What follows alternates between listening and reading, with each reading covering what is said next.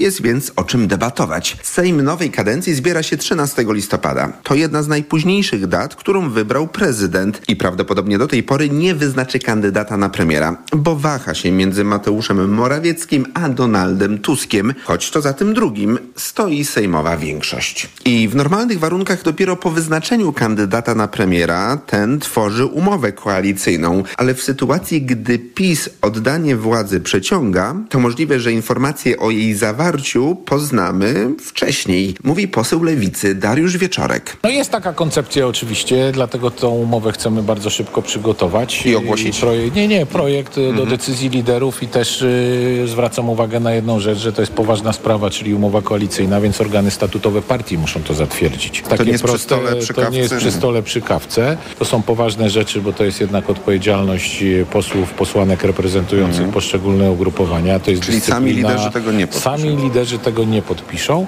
więc to muszą być decyzje, które akceptują organy, mm, organy partii. Poseł Wieczorek pracuje też w drugim zespole, przygotowującym nie personalia, a ramy programowe nowego rządu. W rozmowie z TOK FM zdradza kilka szczegółów negocjacji. I czyli to będzie bardziej umowa szczegółowa niż taka tak, ramowa? tak, tak. Mhm. A ile może mieć stron? No zobaczymy, no bo tam jeszcze jest kilka rozdziałów, które są w tej chwili przygotowywane dotyczące w ogóle funkcjonowania tej koalicji. Ten wsad do tej umowy dadzą e, liderzy. Poseł Koalicji Obywatelskiej Arkadiusz Myrcha dodaje... Znaczy, jak tylko ta umowa zostanie dokończona, prace nad nią w tej chwili trwają, zostanie opublikowana. Na pewno do pierwszego posiedzenia Sejmu nastąpią już te fundamentalne uzgodnienia, bo chociażby będziemy wyłaniali marszałka Sejmu i, i prezydium. A jego partyjny kolega, poseł Michał Szczerba, przyznaje, że umowa koalicyjna będzie ważnym dowodem, że większość sejmowa jest po stronie opozycji, ale ma też inny pomysł na to, by prezydent Duda w końcu zrozumiał,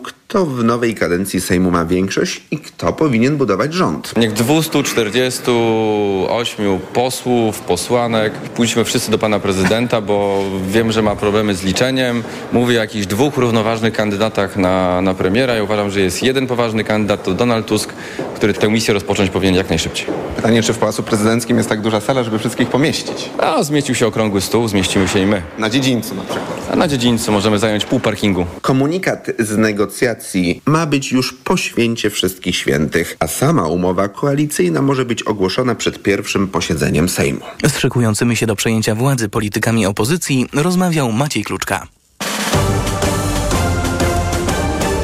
Podsumowanie dnia w Radiu TOK FM. Izraelska armia najprawdopodobniej wkroczyła do strefy gazy. Od kilku tygodni nie przestaje bombardować miasta i okolic, a teraz świadkowie opowiadają, że czołgi zablokowały kluczową drogę wiodącą z północy na południe strefy. Właśnie z północy na południe, według władz w Tel Awiwie, powinni się ewakuować palestyńscy cywile. Hamas, który rządzi w Gazie i w okolicach, twierdzi, że izraelski ostrzał pochłonął już ponad 8 tysięcy ofiar śmiertelnych. Wcześniej niemal, niemal półtora tysiąca ludzi zginęło po stronie żydowskiej, kiedy bojownicy, mówiąc wprost, terroryści z Hamasu wdarli się na terytorium Izraela, co zaczęło obecną odsłonę wojny na Bliskim Wschodzie. Kontradmirał Daniel Hagari z izraelskiej armii zapowiada, że operacja w strefie gazy będzie nabierała tempa. Nieustannie analizujemy sytuację, postępujemy etapami, zgodnie z planem. Atak będzie kontynuowany i intensyfikowany w zależności od etapów wojny i jej celów.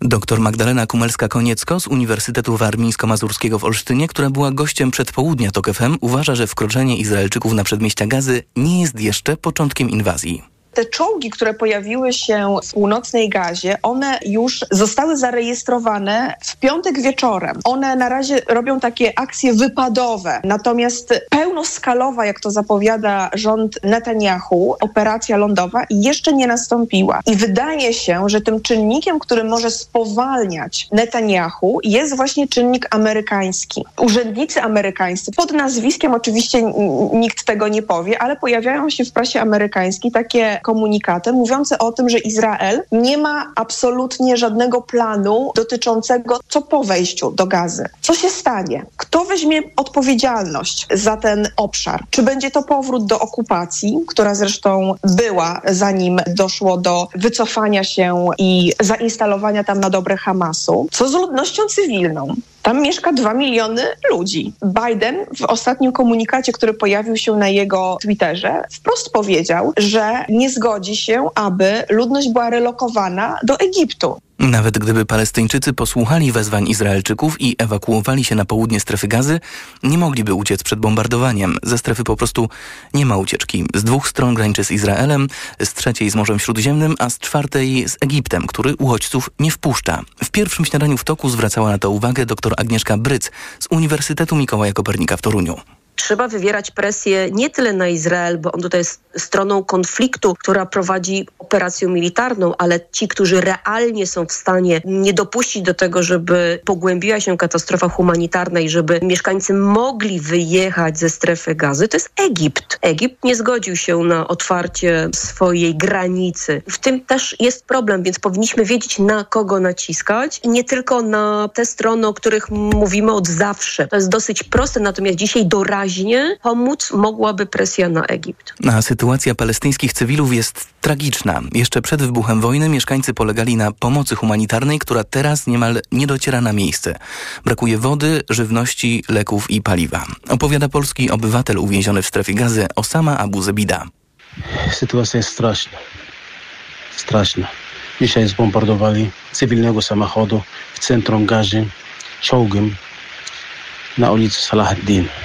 Mimo naszych apelów Niestety aż do tego momentu nie widzimy jakąś szansę na ewakuację. Nie wiemy dlaczego. Według naszych informacji w strefie gazy jest obecnie około 35 Polaków. Ministerstwo Spraw Zagranicznych twierdzi, że ich ewakuacja na razie jest niemożliwa.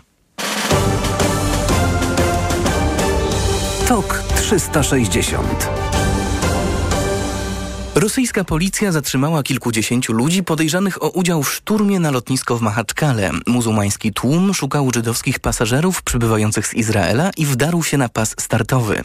Mikołaj Lizut rozmawiał dziś o tym w TOK FM z doktor habilitowaną Agnieszką Legucką z Polskiego Instytutu Spraw Międzynarodowych te tłumy w stolicy Dagestanu, które wdarły się na lotnisko, osaczyły samoloty w poszukiwaniu izraelskich pasażerów. No to wszystko ma taki niebezpieczny zapach pogromu. Czy rzeczywiście te nastroje antysemickie zarówno na Kaukazie, ale też w całej Rosji wezbrały? Tak i nie, dlatego że do takich pogromów nie sądzę, żeby doszło na masową skalę. Mam wrażenie, że jest to po pierwsze wykorzystywanie sytuacji, że Władimir Putin też opowiedział się po jednej ze stron konfliktu mimo wszystko, a do tej pory raczej starał się tonować i kontakty z Palestyńczykami, państwami też arabskimi i Izraelem, ale drugi element chyba ważniejszy jest taki, że te wystąpienia, które też przewijają się w różnych innych państwach Bliskiego Wschodu, a przypomnijmy, że Kaukaz Północny to są głównie muzułmanie, to tam występowali również przeciwko władzy politycznej, dlatego że ta niekonsekwencja działań Władimira Putina w odniesieniu do wojny w Ukrainie i wojny na Bliskim Wschodzie jest różna. W związku z czym to się wymknęło spod kontroli zdecydowanie. Będziemy w Rosji również mieli do czynienia z różnego rodzaju atakami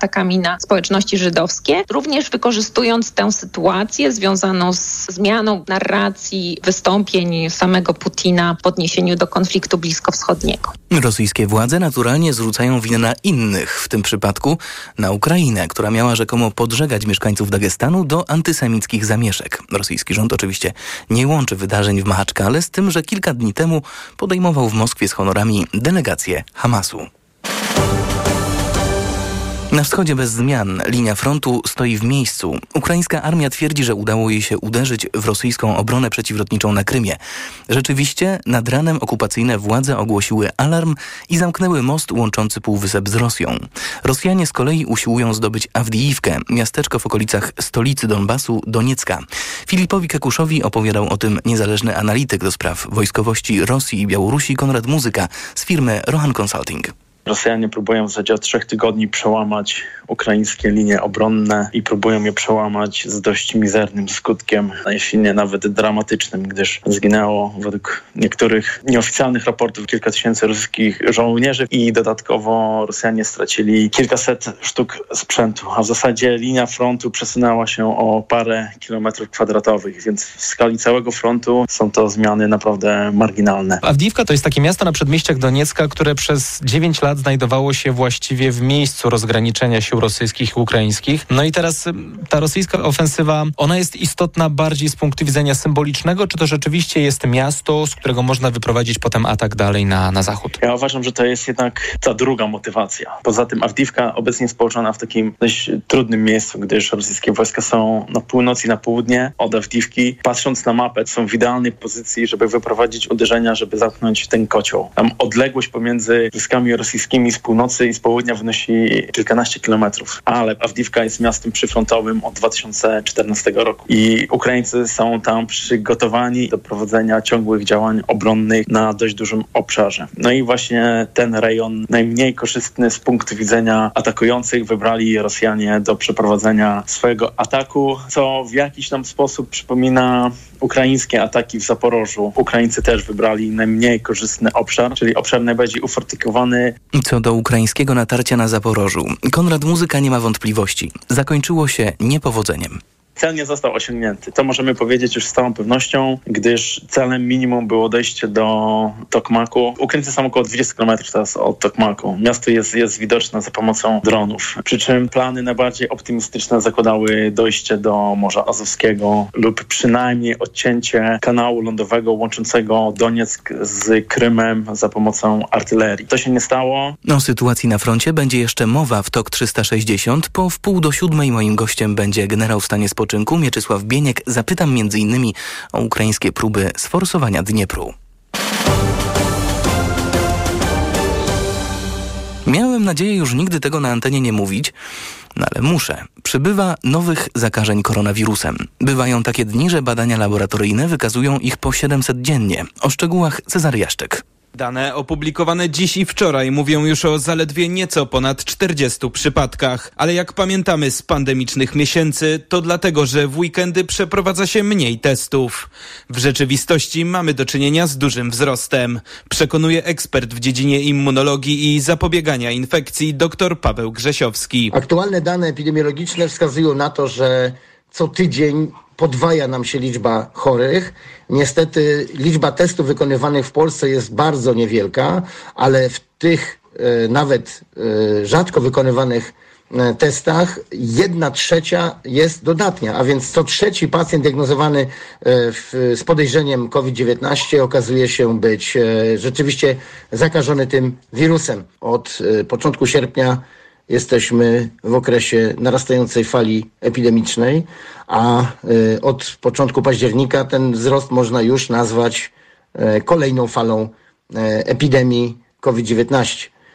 Trudno jest mówić o tym, który wariant w tej chwili dominuje w Polsce, bowiem tych badań jest bardzo mało, ale możemy wskazać, że w naszym regionie pojawiły się już nowe warianty E, Omikron, e, BA286 i to one są przede wszystkim odpowiedzialne za e, te nowe zakażenia, które przebiegają często z bardzo silnym bólem gardła, kaszlem, gorączką, ogólnym osłabieniem i ten przebieg jest, można powiedzieć, bardziej objawowy niż wcześniejszych wariantów, chociażby z wiosny tego roku. Jednocześnie Polacy wciąż nie mają możliwości zaszczepienia się najnowszym preparatem, zaktualizowanym o nowe warianty koronawirusa. Brak szczepionek i leków, e, które skutecznie e, zapobiegają i e, zwalczają wirusa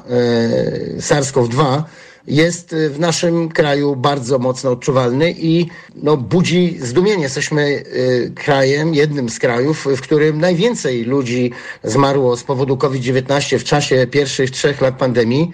No i brak tych y, środków zapobiegawczych, jak i brak leków wskazuje na to, że nikt się tym po prostu nie przejął, że władze kompletnie ignorują to zagrożenie i nie dają możliwości ani skutecznej profilaktyki, ani skutecznego leczenia leczenia naszym obywatelom. Ministerstwo Zdrowia twierdzi, że szczepionki pojawią się w Polsce do połowy listopada. Te informacje zebrał dla Państwa Cezary Jaszczyk. TOK 360. Teraz w imieniu Radia Tok FM będę się chwalił tym, jacy zdolni ludzie tu pracują. Nasz redakcyjny kolega Michał Janczura został nominowany do tegorocznej Nagrody Radia Z imienia Andrzeja Wojciechowskiego za radiowy serial dokumentalny Podziemie.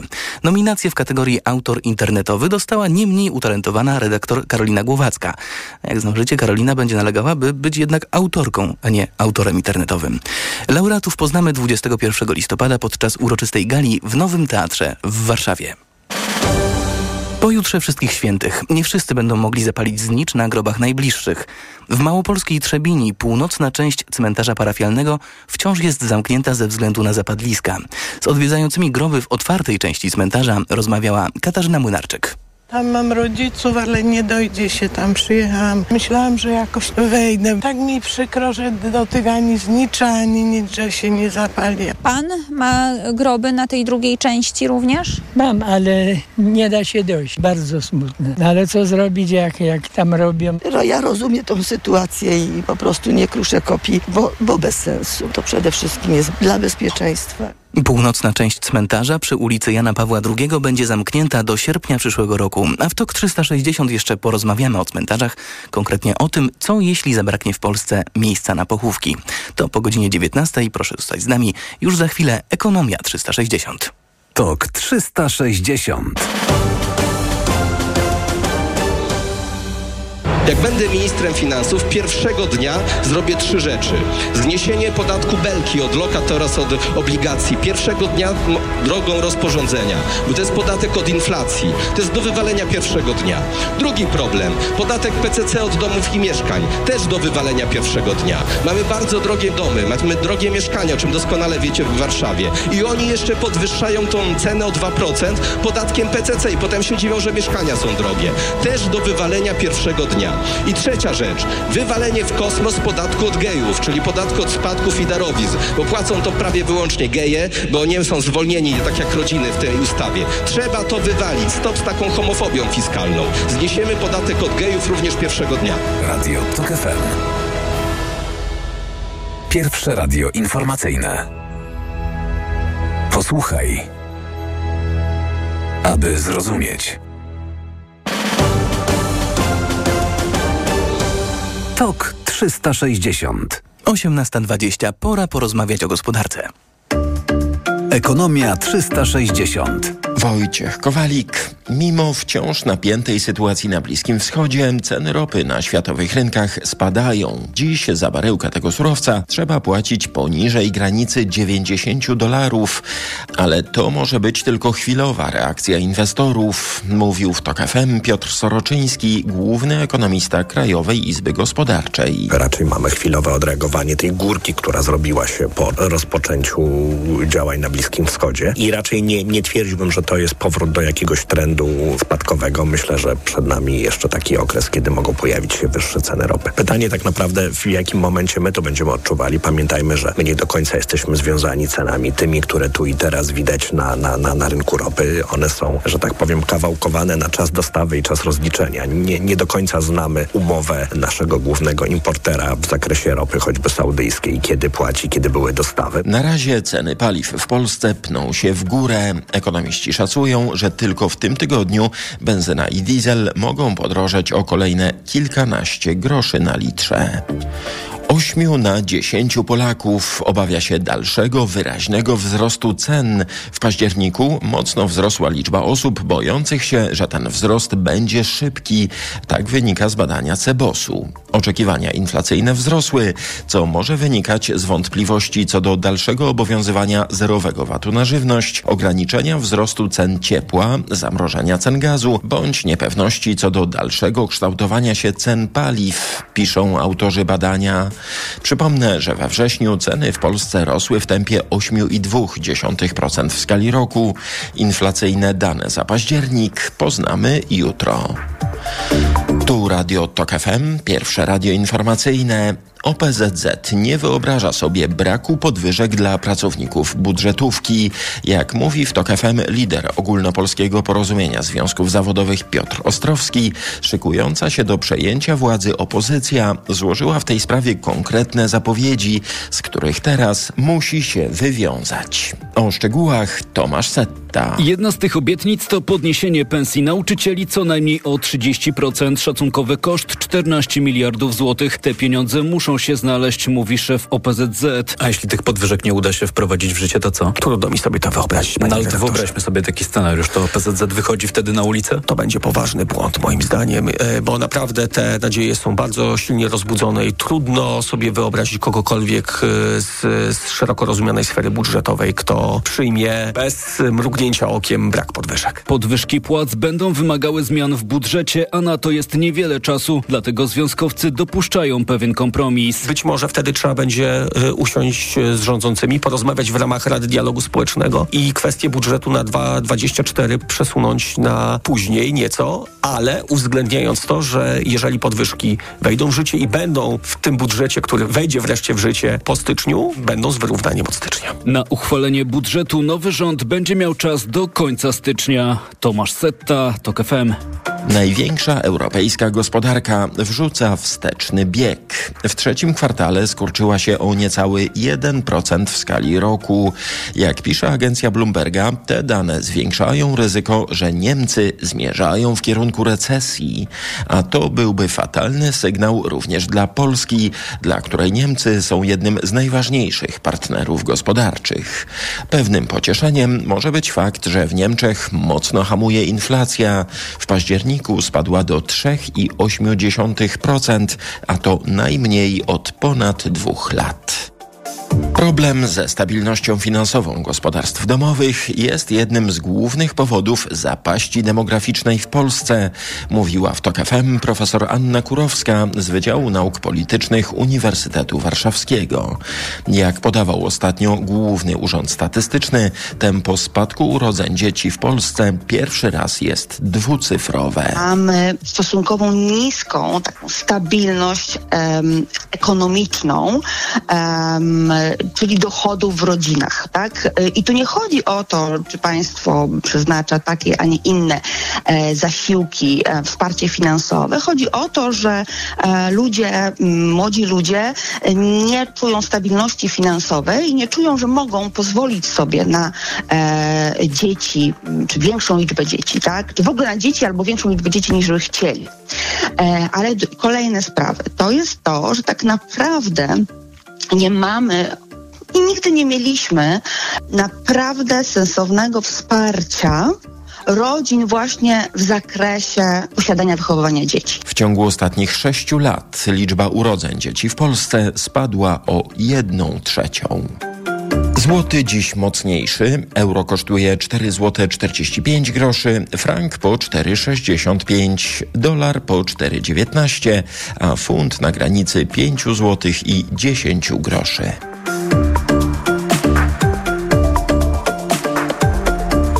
Ekonomia 360. Pogoda. Wieczór będzie pochmurny, miejscami na zachodzie spadnie trochę deszczu. Od 13 stopni Celsjusza na północy, około 17 w centrum do 20 na południu. Jutro też deszczowo, zwłaszcza na Pomorzu, a na południu dość silny wiatr. Termometry pokażą we wtorek w Gdańsku i Poznaniu 14 stopni Celsjusza, we Wrocławiu i Warszawie 15, w Krakowie 17, a w Łodzi 18 stopni. Radio TOK FM. Pierwsze radio informacyjne. TOK 360. 18.26. Za chwilę w TOK 360 razem z generałem Mieczysławem Binkiem spróbujemy przeanalizować doniesienia z frontu wojny na Ukrainie. Reklama. Rumiana bagietka, świeże warzywa, dojrzałe sery, oliwa z pierwszego tłoczenia. Już na sam ich widok czuję te smaki na języku. Choć ostatnio... Ich ceny potrafią zadziwić. Dlatego przenieś konto do Credit Agricole i zyskaj nawet 400 zł premii. A dzięki apce korzystaj z super rabatów na zakupy. Credit Agricole, twój bank pełen korzyści. Promocja Przenieś konto i zyskaj do 400 zł 2 w placówkach do końca października tego roku. Otwórz konto dla Ciebie lub konto VIP.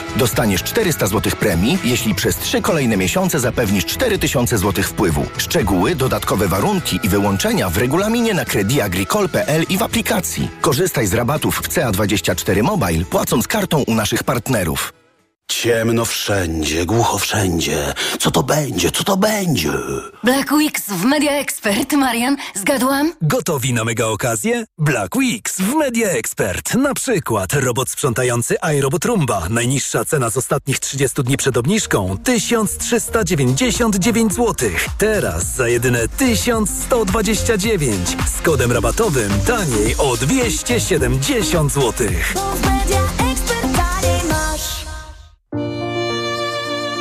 Zbliża się Dzień Wszystkich Świętych. Zadbaj o odpowiednią oprawę i odkryj szeroką ofertę kwiatów i zniczy w Lidlu. Z tej okazji już dziś w Lidlu. Wszystkie znicze teraz 2 plus 2 gratis. Tak, wszystkie znicze teraz 2 plus 2 gratis. A polskie chryzantemy w doniczce trzecia najtańsza sztuka za 1 grosz. Miksuj dowolnie. Tak, polskie chryzantemy w doniczce trzecia najtańsza sztuka za 1 grosz. Miksuj dowolnie. Dla takich oszczędności zakupy robię w Lidlu. Teraz w salonach Empik 50% rabatu na drugi tańszy produkt z kategorii książka, zabawka, artykuły papiernicze i muzyka. Promocja nie łączy się między kategoriami, szczegóły w regulaminie. A na empik.com kosmetyki, elektronika, sport i miliony innych produktów w super cenach. Głodny i spragniony? Wpadnij na stację Moja, gdzie do dowolnego produktu Kafe Moja kupisz małą kawę lub napój Pepsi za 5 zł. Zainstaluj aplikację mobilną Super Moja. Zbieraj dodatkowe punkty za produkty Kafe Moja i wymieniaj je na rabaty na paliwo. Podana cena jest sugerowaną ceną maksymalną. Szczegóły oferty dostępne na mojastacja.pl oraz na stacjach paliw Moja. Reklama. TOK 360 Podsumowanie dnia w Radiu Tok FM. Ze wschodu napływają informacje, że Rosjanie próbują okrążyć ukraińskich obrońców miasteczka Awdijiwka. Tam w tej chwili mieszka około tysiąca ludzi. Przed wojną mieszkało około 30 tysięcy. To jest niewielka miejscowość na przedmieściach Doniecka, stolicy donieckiego Zagłębia Węglowego. Porozmawiam teraz o tym z generałem w stanie spoczynku, byłym zastępcą dowódcy strategicznego NATO. Generał Mieczysław Bieniek jest ze mną. Dzień dobry. Dobry wieczór. Panu dobry wieczór Państwu. Panie generale, front w tym miejscu, front w okolicach Awdijiwki właściwie przebiega niezmiennie od 2014 roku, czyli nie od chwili, kiedy zaczęła się inwazja w lutym ubiegłego roku, tylko w ogóle od momentu, kiedy zaczęła się wojna na Ukrainie. A to przecież są okolice ważnego, dużego, strategicznego miasta, no najważniejszego miasta y, Donbasu. Jak to jest w ogóle możliwe, że Ukraińcy bronią się tam tak długo, a Rosjanie dopiero w drugim roku wojny na pełną skalę uznali, że należy ten przyczółek ich obrony zlikwidować. Doszli do wniosku, że jest to bardzo, ważny ze strategicznego punktu widzenia węzeł komunikacyjny, ale jednocześnie miejsce, jeśli by strona ukraińska go straciła, to również zamyka e, dostawy logistyczne za wschodu Ukrainy w tamtym kierunku. No jest to brama do Doniecka, jednym słowem. E, Awdiejewka to jest, jakbym powiedział, never ending stories. I, i e, Rosjanie myśleli, że to będzie bardzo łatwe do, do zrobienia, ale e, Ukraińcy na szczęście się zorientowali, że to jest bardzo ważny punkt strategiczny, umocnili go i te walki o Awdiejewkę przypominają nam Bachmut z, z wiosny tego roku. E, to nie nastraja optymistycznie to nie nastraja optymistycznie, ale obydwie strony ponoszą straty, z tym, że Rosjanie ponoszą większe te straty. Natomiast jak przyznał generał Sewierski, dowódca wojsk lądowych Ukrainy, on sam przyznał, że sytuacja w tym rejonie jest ciężka, ale znając Ukraińców wiem, wiem jak organizuje się obronę okrężną. Rosjanie próbują zamknąć to okrężenie, nie udaje im się, mimo że zaangażowali czołgi, lotnictwo, prawda, artylerię. Ukraina, Ukraińcy nie pozostają im dłużni. Tam są straty już sięgające około 50 pojazdów różnego typu, czołgów transporterów, panterzonów, pojazdów artyleryjskich ze strony rosyjskiej. Strona ukraińska broniąca się, no pewnie też ma te straty, ale nie aż w takiej ilości. Zastanawiam się, rodzi mi się w głowie pytanie także w drugą stronę. Dlaczego Ukraińcy przez minionych 9 lat, no powiedzmy, że przez minione półtora roku, bo wcześniej sytuacja była inna, nie podjęli próby wyjścia z natarciem właśnie z Awdijiwki? Bo to przecież są okolice Doniecka, miasta pod okupacją od 2014 roku, kolosalnie ważnego miasta po prostu ich plany operacyjne nie uwzględniały tego. Oni bardziej się skupili na kierunku południowym i centralnym, a ponadto pamiętajmy o tym, że oni musieli w pierwszym etapie operacji bronić się. e, od samego początku, jak to się rozpoczę, rozpoczęło z dziewięciu kierunków operacyjnych, dla nich najważniejszy był centrum e, administracyjny kraju, Kijów. Później skupili się na Charkowie, potem wyprowadzili taką dosyć poważną ofensywę z Charkowa.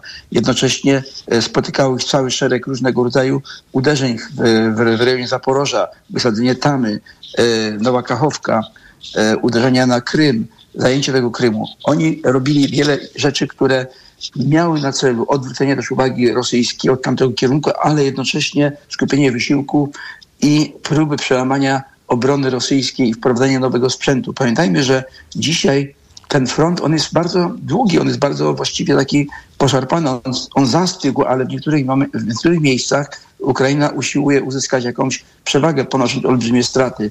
No niech, niech przy, przykładem niech będzie ich celne uderzenie e, na e, pułk e, obrony przeciwlotniczej rosyjskiej. Na Krymie. W, rejo, w rejonie tak Ołunina na zachodzie Krymu. To są bardzo poważne straty, które zadali. Taki pułk obrony przeciwlotniczej to rakiety S-300, S-400, bardzo nowoczesne, które naprawdę są bardzo cennym aktywem dla dla strony rosyjskiej, bo chronią jednocześnie pół Krymu i tam bazy wojskowe i, i, i Sewastopol, tę bazę morską która zresztą też jest e, systematycznie oszczeliwana. Pokazali jednak, że e, Ukraińcy, że mają dokładne rozpoznanie wartościowych celów, bo przez ten pułk mógł się przemieszczać. To jest po pierwsze. Po drugie wiedzą, jak, jak posługiwać się otrzymanym uzbrojeniem typu Atakams czy Storm Shadow. Trudno mi w tej chwili powiedzieć, jakie to zostały użyte tam środki walki. Ale wracając do Awdiewki, po prostu nie mieli wcześniej siły na to, aby zorganizować uderzenie w kierunku Doniecka. To jest po pierwsze. A po drugie uważałem, że ta Awdiewka jest bardzo ważne dla Rosjan z tego punktu, że jest bramą do Doniecka, to jest po pierwsze, a po drugie e, Rosjanie chcą, atakując tak zażarcie tą Awdiejewkę, chcą zmusić, wydaje mi się, Ukraińców, żeby ściągnęli tam siły z innych odcinków frontu. No, no właśnie, panie generale, czy takim innym odcinkiem frontu, na którym Ukraińcom zależy w tej chwili jest dolny brzeg Dniepru, pojawiają się doniesienia i co z takich dobrych źródeł, bo pisze o tym Ministerstwo Obrony Wielkiej Brytanii, pisze o tym Amerykański Instytut Studiów nad Wojną, że Ukraińcy podejmują próby sforsowania Dniepru na Hersońszczyźnie. Próbują y, desantować siły i środki na y, wschodni brzeg rzeki, ale nie jest jasne, jaka jest skala tych operacji. Jak pan to widzi? E, tak, no jak każdej operacji wojskowej mgła wojny, dezinformacja jest jednym z elementów tego, e, tej, tej, tej właśnie e, wojny. No, uważam, że jeśli będą, jeśli uda im się forsowanie Dniepru w tamtym rejonie, mogą wprowadzić siły, które jeszcze posiadają rezerwowe i odwrócić przynajmniej przed jesienią, przed, przed tymi opadami dużymi i, i, i, i tą a później mrozami, może wykonać jakiś zdecydowane uderzenie w tamtym kierunku. Pamiętajmy, że oni już mają odtworzone brygady wyposażone w leopardy, w transportery opancerzone, mają artylerię wielkiego zasięgu, ale jednak ich zasoby są E, nie są niewyczerpa, nie, niewyczerpane, biorąc pod uwagę długość tego, tego frontu. I stąd właśnie Awdiejewka stanowi dla Rosjan taki moment, aby odciągnąć z innych odcinków frontu tamte siły. E, nie zapominajmy o tym, że również kierunek północny musi być zabezpieczony. Oni cały czas wiedzą o tym, że z, kierunku, tak, kierunku Białorusi. Oczywiście on tam jest teren przygotowany, y, odpowiednio zaminowany i tak dalej. Tam są wojska obrony terytorialnej, ale niemniej jednak muszą odwodzie trzymać jakieś wojska. Także to sytuacja jest bardzo skomplikowana. Jeśli generał Sywierski, dowódca wojsk lądowych mówi, że sytuacja jest poważna, to też może być część dezinformacji, ale sytuacja musi być poważna. Pamiętajmy o tym również, że o, w rejonie, w obozie Bachmutu i Kupiańskim Rosjanie też próbują tam atakować. Oni oni tam odtworzyli Rosjanie część swoich sił e, w wyniku tego poboru, który miał miejsce 2-3 miesiące temu i wyposażenia, ale strona rosyjska też nie ma niewyczerpanych zasobów. Oni oczywiście mają większe zasoby, ale zasoby ludzkie są najtrudniejsze do odtworzenia, bo sprzęt oni jaki tam mają, to mają, ale zawsze gdzieś tam ten sprzęt znajdą. Natomiast jeśli chodzi o ludzi i wyszkolenie tych ludzi, strona rosyjska też jest e, w bardzo trudnej, e, w trudnym położeniu i oby tak było dalej. Mieczysław Bieniek, generał w stanie spoczynku, były zastępca dowódcy strategicznego NATO.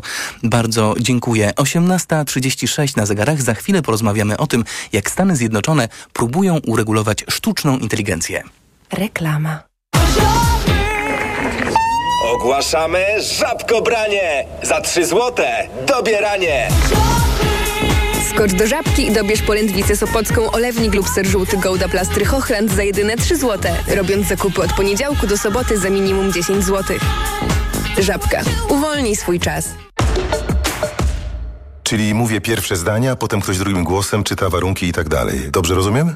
Nie, nie potrzebujemy drugiego głosu, wiesz, w prostocie siła. Po prostu powiedz całość. Okej. Dobra, to jedziemy.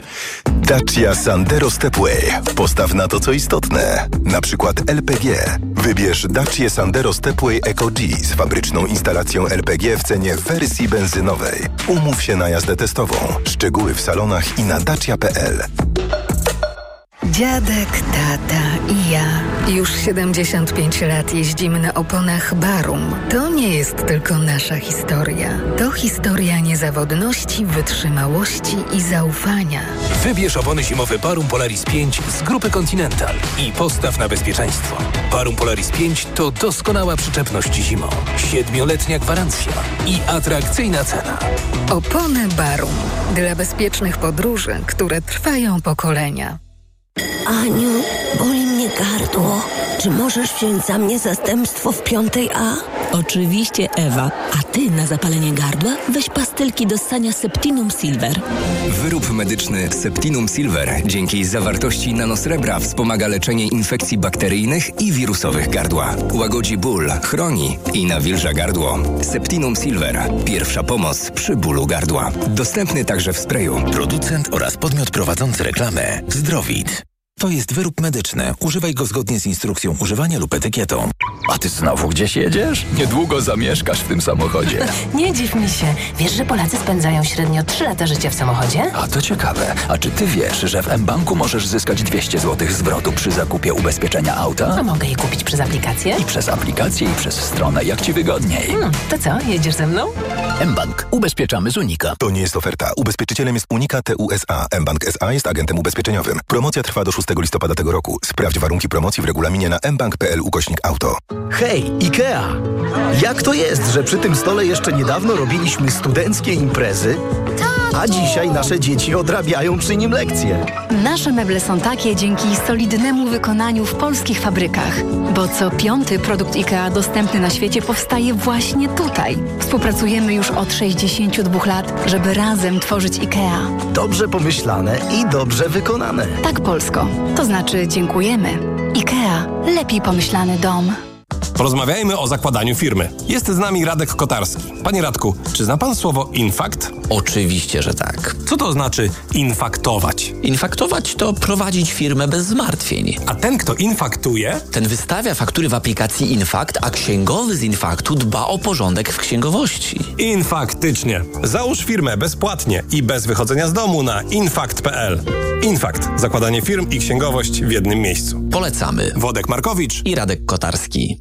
Dzień dobry, tu Wojciech Mann. Właśnie z Krzysztofem Materną nagrywamy nową audycję. Podcast. Właśnie, podcast. Dlatego nie mogę teraz rozmawiać. Ale inni najlepsi kandydaci do pracy w Twojej firmie czekają na telefon. Jeśli chcesz ich znaleźć, po sygnale zostaw ogłoszenie. Na OLX Praca. Nieważne, czy dzwonisz, czy piszesz, OLX Praca pomoże Ci znaleźć wymarzonego pracownika. Szybko i skutecznie. OLX Praca. Daj się znaleźć. Reklama. TOK 360. Podsumowanie dnia w Radiu Tok FM. Przywódca wolnego świata, prezydent Stanów Zjednoczonych postanowił wziąć w karby sztuczną inteligencję. To brzmi jak początek powieści fantastyczno-naukowej, ale zapewniam Państwa, że takie są fakty. Joe Biden wydał rozporządzenie regulujące wykorzystanie AI. To są pierwsze takie przepisy za oceanem. Ważne także dlatego, że reszta globu jak zawsze uważnie spogląda na to, co robią Stany Zjednoczone. Ze mną jest Filip Konopczyński z Fundacji Panoptykon. Dzień dobry. Co tam się znalazło w tym rozporządzeniu prezydenta Joe Bidena? Dzień dobry. No, znalazło się tam bardzo wiele elementów. Ja przez, ostatnie, przez ostatni rok, kiedy mówiłem o regulacjach sztucznej inteligencji, to niemal jak formułkę powtarzałem, że to Unia Europejska przygotowała taki pierwszy całościowy, kompleksowy projekt regulacji AI.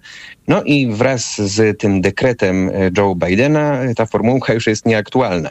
ponieważ, ponieważ dokument, który został dzisiaj opublikowany, on jest kontynuacją tego, tych działań, które, które prezydent Biden i Kamala Harris podjęli w ciągu ostatnich miesięcy. W wakacje było takie ważne spotkanie z przedstawicielami no, największych, najbardziej zaawansowanych firm sektora AI, kiedy przyjęto takie kodeks dobrych praktyk. Tak? Biały Dom ogłosił także AI, AI Bill of Rights, czyli taki, taką małą konstytucję e, dotyczącą AI, natomiast to nie były dokumenty, które wywierały bezpośredni wpływ, e, tak jak inne ustawy. No i teraz, teraz to się zmieniło i tutaj warto zaznaczyć, że ten dekret e, Białego Domu, no on ma, to, to nie jest ustawa, to jest, to, to jest rozporządzenie, które, które może wydać prezydent, ale może też odwołać. Tak więc to jest trochę, trochę inny mechanizm. Jeżeli wyobrazilibyśmy sobie, że na przykład inny prezydent nastąpi po Joe Bidenie o innych poglądach, to nic nie stoi na przeszkodzie, żeby, te, żeby tę regulację zmienić. No ale tak, co się tam znalazło. Jakie zagrożenia dostrzegł Joe Biden i postanowił im zaradzić czy, czy, czy, czy uśmierzyć? E, tak, no tych, e, tych e, obszarów, które reguluje ten dekret jest kilka i one dotyczą po pierwsze bezpieczeństwa systemów AI oraz bezpieczeństwa narodowego USA i to jest jeden punkt. Drugi punkt to jest ochrona prywatności Amerykanów. Trzeci to jest walka z nierównościami czy z dyskryminacją, która, która się odbywa poprzez algorytmy. Mowa jest także o ochronie klientów, pacjentów czy uczniów, no a także o tym aspekcie, aspekcie gospodarczym. Z jednej strony ochronie miejsc pracy, no a w zasadzie takim krokom, które mają prowadzić do tego, że administracja federalna będzie, e, będzie lepiej przygotowywała pracowników pod potencjalne zmiany. I tutaj to są takie miękkie działania, głównie tworzenie raportów, analiz, e, jakichś wskazówek, ale no, to, co jest, to, co jest, to, co na pewno robi wrażenie w tym całym dokumencie, to jego przekrojowość, no bo Mm, tutaj y, adresatami są zarówno firmy takie jak Microsoft, czy Meta, czy, czy Alphabet, czy OpenAI, y, które będą musiały dzielić się wszystkimi ważnymi informacjami z rządem USA. To jest coś, y, o czym Unia Europejska raczej nie może na razie marzyć. Na pewno żaden kraj poza Stanami nie może tak po prostu zażądać od tych największych firm dostępu do informacji, które są objęte no, po prostu tajemnicą handlową i teraz Biały Dom będzie mógł to robić. E, więc to jest, to, jest, to jest duża zmiana, bym powiedział, taka zmiana e, paradygmatu. E, jest to takie z jednej strony, jeżeli mówimy o tym całym dekrecie, to z jednej strony to jest skrócenie smyczy tym największym firmom technologicznym, a z drugiej strony jest to no właśnie już deklaracja chęci ochrony obywateli. No, no i cofnijmy się o krok, dobrze? Cofnijmy się do tej ochrony miejsc pracy, dobrze? Bo tak. to, przyznam się, jest rzecz, której kompletnie sobie nie wyobrażam. To znaczy w nieunikniony sposób y, istnienie zaawansowanej sztucznej inteligencji stanowi konkurencję na rynku pracy dla pracowników zbudowanych z krwi i kości i nie bardzo widzę, jak rozporządzenie wykonawcze mogłoby to zmienić. To znaczy, tak po prostu już będzie w XXI wieku, że biologiczni pracownicy będą rywalizowali z cyfrowymi pracownikami. No, to jest, tak by powiedział, jest to zdanie, które faktycznie pojawia się w dyskursie, ale myślę, że na przykład scenarzyści e, amerykańscy nie byliby takiego samego zdania i gdyby przyjęli taką narrację, to pewnie nie odnieśliby sukcesu właśnie i zagwarantowanie sobie pewnych lepszych warunków, bo oczywiście nie mówimy tutaj po prostu o technologii, tylko o tym, kto tą technologię używa, dla jakich celów i w jakim interesie. Więc ten dekret wykonawczy prezydenta wspomina mm, o no właśnie działaniach mających na rzecz między innymi e, wzmocnienie, wzmocnienie związków zawodowych czy organizacji pracowniczych właśnie w walce o swoje prawa. Natomiast ewidentnie ten aspekt związany z pracą jest pewnie najtrudniejszy, albo jednym z trudniejszych do wykonania.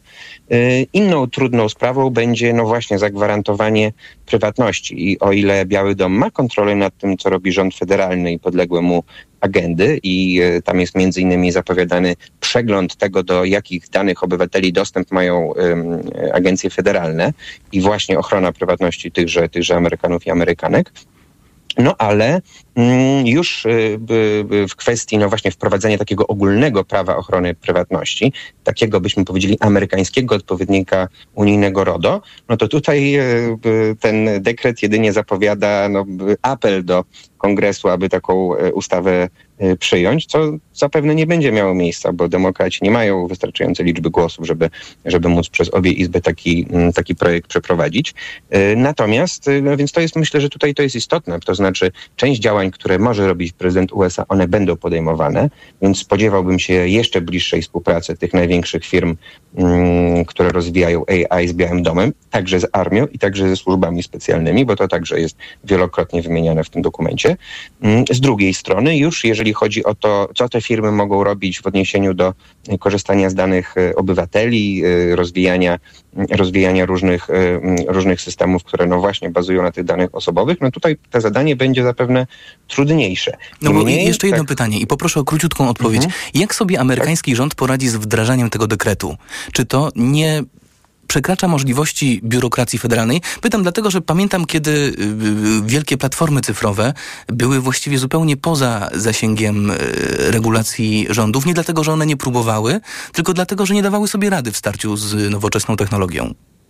Y, rozumiem. No myślę, że tutaj y, zastosowano, jeżeli chodzi o te duże firmy, metodę kija i marchewki, bo ta współpraca między Białym Domem a no właśnie liderami AI jest bardzo bliska, jeżeli chodzi o na przykład duże kontrakty rządowe, jeżeli chodzi o współpracę strategiczną na polu międzynarodowym, jeżeli chodzi o wsparcie w realizacji interesów tych firm w innych obszarach gospodarczych. Tak więc y, te interesy są po stronie tych firm. No i teraz wydaje się, że Biały Dom mówi sprawdzam, tak? I zapewne będzie chodziło przede wszystkim o te takie duże interesy, duże duży interes narodowy USA. Natomiast już na poziomie promowania standardów związanych na przykład z niedyskryminacyjnymi algorytmami, które mają być wdrażane, jest już Musimy do tego kończyć. podstawa prawna w administracji federalnej, no wydaje mi się, że tutaj e, jest to początek pewnej drogi, ale na pewno jest to mocny akcent. No i teraz tak już kończąc, teraz Unia Europejska już y, musi dotrzymać kroku Stanom Zjednoczonym pod wieloma względami. Żeby mm, nie zostać miejmy nadzieję, że to także wpłynie także wpłynie na prawo unijne i akt o sztucznej inteligencji. 18.48, bardzo dziękuję. Filip Konopczyński. To jest TOK 360, czyli podsumowanie dnia w Radiu TOK FM.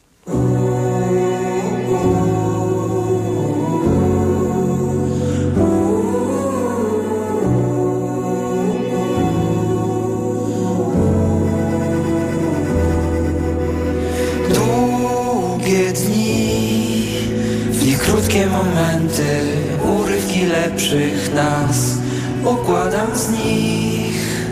Ostatnie wspomnienia Już nie chcę pamiętać złych Straconych chwil. Między słowami Mówisz, że też tak masz. Skończmy już z tym. Tych fal między nami Nie zgasi nigdy nikt.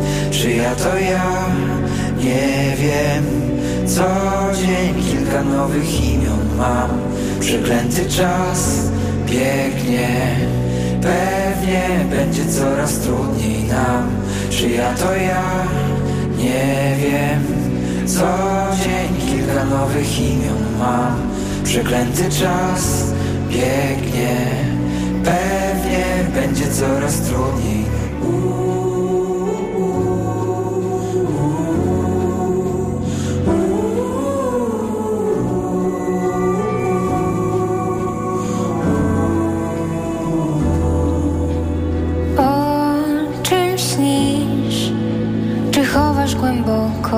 obrazy dawnych lat. Jak piękne sny Trzymam w pamięci Nie chcę zapomnieć ich. Dokąd mam iść? Wiele jest pytań A odpowiedzi brak. Droga na szczyt. Jak na niej sobą być, sobą być. Czy ja to ja?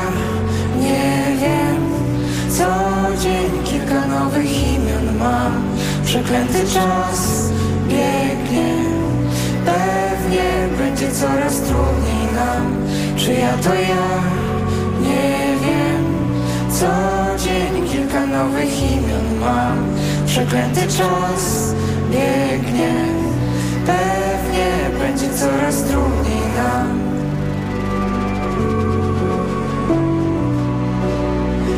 Będzie coraz trudniej nam.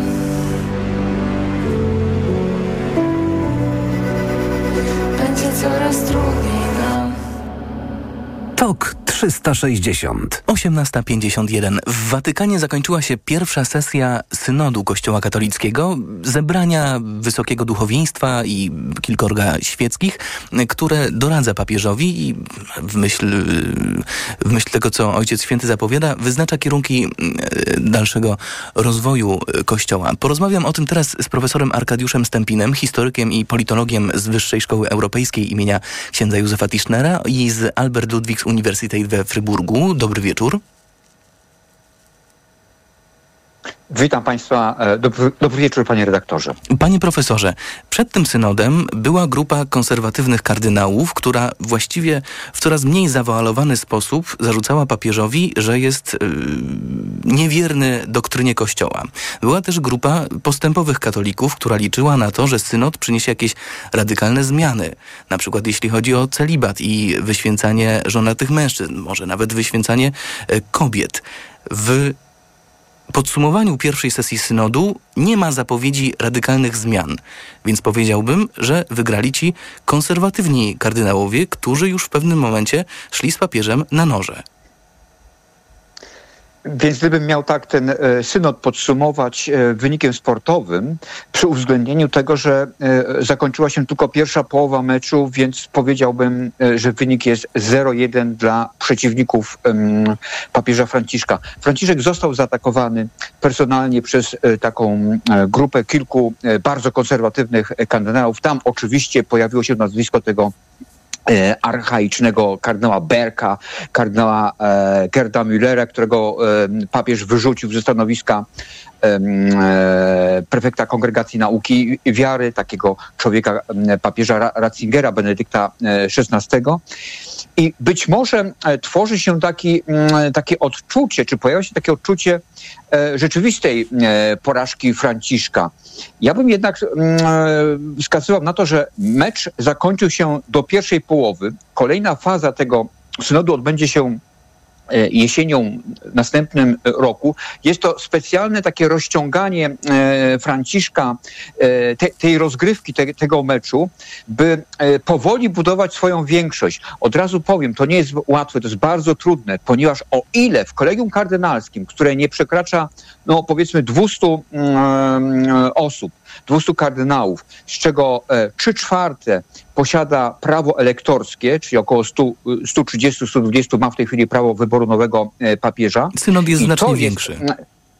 Synod jest większy, ponieważ składa się z znacznej części z episkopatu światowego, czyli biskupów świata. I tych konserwatywnych biskupów, czyli e, będących pokłosiem dwóch ostatnich e, pontyfikatów, zwłaszcza Jana Pawła e, II i em, Benedykta XVI, jest więcej i trudno ich wymienić w ciągu nawet tych 10 lat pontyfikatu e, Franciszka niż e, kardynałów. Oni nadają ton e, debacie.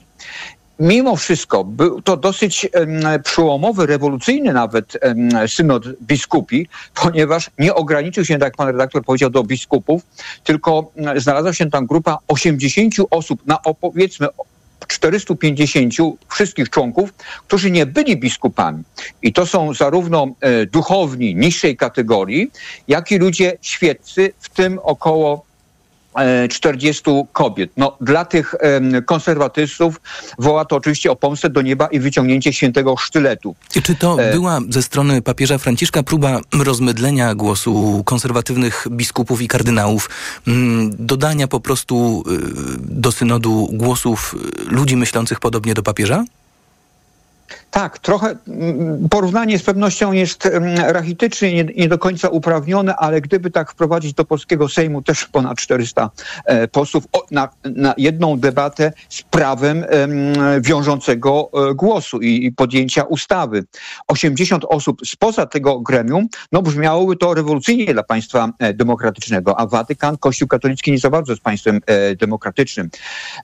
Również papież ma, ze względu nawet chociażby co tak postrzegamy dosyć tak popkulturowo, nieograniczoną władzę. Nie, on nie ma tej nieograniczonej władzy, ogranicza go e, doktryna i możliwości e, Franciszka, możliwości e, poruszania się, czy swoboda jego manewru no jest w jakiś sposób konturowana tą e, doktrynalną, e, no, doktryną kościelną, która w tych trzech podstawowych sprawach, o których dyskutowano, które są też takimi no, medialnymi, flagowymi punktami, czyli ordynacja kobiet, dopuszczenie kobiet do e, sakramentu kapłaństwa, e, zniesienie celibatu, czy poluzowanie celibatu e, duchowieństwa e, męskiego i błogosławieństwo, czy też e, małżeństwo dla par e, jednopłciowych, no to są w tej chwili postulaty, które nie mogą być zrealizowane w 100% przez e, te głosy reformatorskie. Tu napotyka Franciszek i osobiście, i ta nawet większość kardynalska na ten opór biskupów, ale także tych konserwatywnych laikatów, które grupują się i w Stanach Zjednoczonych, i częściowo w Azji, no i przede wszystkim w Afryce.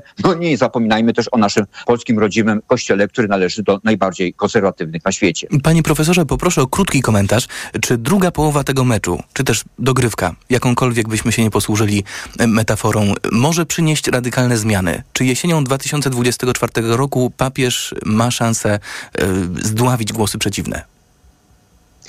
Radykalnych zmian nie przyniesie, ale będzie to już na pewno sukcesem, a przynajmniej wbiciem tej jednej bramki, być może na remis 1-1. E, I, i, przepraszam za takie trywialne e, porównania, ale e, być może będzie to jakimś sukcesem tej strony reformatorskiej, także papieża, jeżeli uda się wprowadzić diakonat dla kobiet, czyli te najniższe święcenia kapłańskie dla kobiet. To będzie to zmiana, będzie która znacząca zmiana, wręcz trzęsienie ziemi. Ale być może uruchomi system kuli śniegowy, który Kościół potrzebuje. Profesor Arkadiusz Stępin, historyk i politolog, bardzo dziękuję. 18.57 za chwilę. Najważniejsze informacje. TOK 360. Reklama. RTV Euro AGD. Black Friday Weeks. Tysiące okazji i pół roku nie płacisz. Do 40 lat 0% na cały asortyment. RRSO 0%. Pralka Beko Steam Cure. Slim. Najniższa teraz ostatnich 30 dni przed obniżką to 1796. Teraz za 1699 zł. A w 40 latach tylko 43 zł miesięcznie. Promocja ratalna do 14 listopada. Szczegóły i regulamin w sklepach i na euro.com.pl Teraz w Carrefourze królują zyskopaki. Kup wybraną karmę dla kota Shiba, a drugą weź za złotówkę. Tylko 6,95 za opakowanie przy zakupie dwóch. Oferta ważna do 31 października. Najniższa cena z 30 dni przed obniżką 8,39. Jesteś osobą, która przygląda się temu, co robią władze lokalne? Wiesz, że nie tylko politycy z pierwszych stron gazet decydują o naszym codziennym życiu? Interesuje Cię, jak gmina walczy ze smogiem, dlaczego wycina się drzewa i ile prezydent Twojego miasta wydał na festyn? Wejdź na www.sieć